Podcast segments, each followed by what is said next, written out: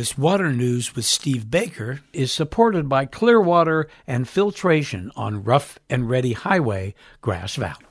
Well, Steve, um, welcome to KVMR. Here's something. Uh, I find it kind of disheartening not to see any rain in the forecast, but are there some benefit? What positive circumstances are you seeing? That's a good question, Paul, because lack of water does have its advantages and its disadvantages.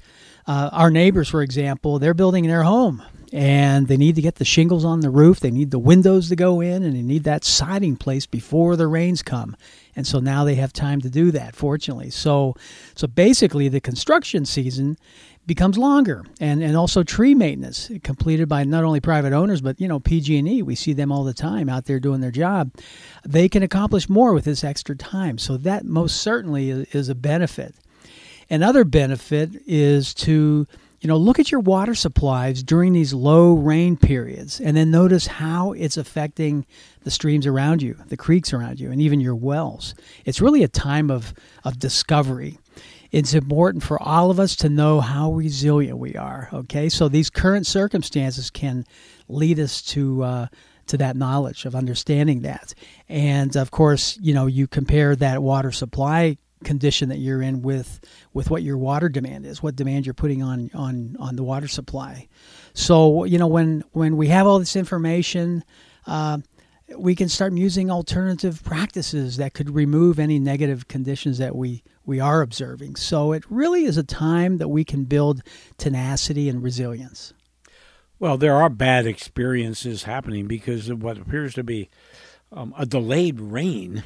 Because uh, we were all excited, and rain came, and then it went away. Yeah, but that did kind of mitigate the fire danger at this time. Uh, uh, what are some other things that maybe, or you know, good results of this?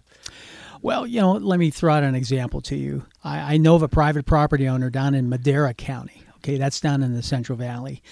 The homeowner is on a private well, and they've been there since 1967. It's been a long time, and they've always had this a reliable source of groundwater from that well. Well, now their neighbors, uh, who are farmers, uh, small farmers, they, they have a small almond orchard there, and they're watering that orchard the water comes from the ground. they have a, it's a well, so it's a nearby well to the, these private well owners. Unfortunately, the homeowners now's well is going dry, and it's going to cost them another twenty thousand dollars to fix the problem to deepen that well. And of course, that's doable if you have the money. But in this particular case, the private property owners are on a fixed income, so they can't afford to pay for that that deepening of the well. So the way you turn a bad situation good is to engage with a local groundwater management agency. And the best groundwater management practices, it's pretty much known in California certainly, is a local groundwater management. And so for this particular family, they they need to communicate with the groundwater sustainability agency that was created as a result of the Sustainable Groundwater Management Act of 2016. That was Governor Governor Brown's act that he passed. Uh, before that, you had no place to go with a grievance like this. Now you do. So it's it's really a good idea, and, and you know undermining the water levels by a neighbor over pumping the aquifer, that can happen almost anywhere, even in the foothills here. So having an ombudsman or a collaborative mediation oriented entity becomes the sharpest tool in the toolbox. It's a great way to go and uh, I would I would hope that uh, you know we can even consider that ourselves. So I take it then there is a positive spin to the story. There is absolutely. I've always seen the value of this collaborative uh, mediation approach in the foothill area. We we really truly can uh, we're, we're, taking these big water supply risks right now, and uh, that's going to cause us to be in the midst of water conflicts in the future.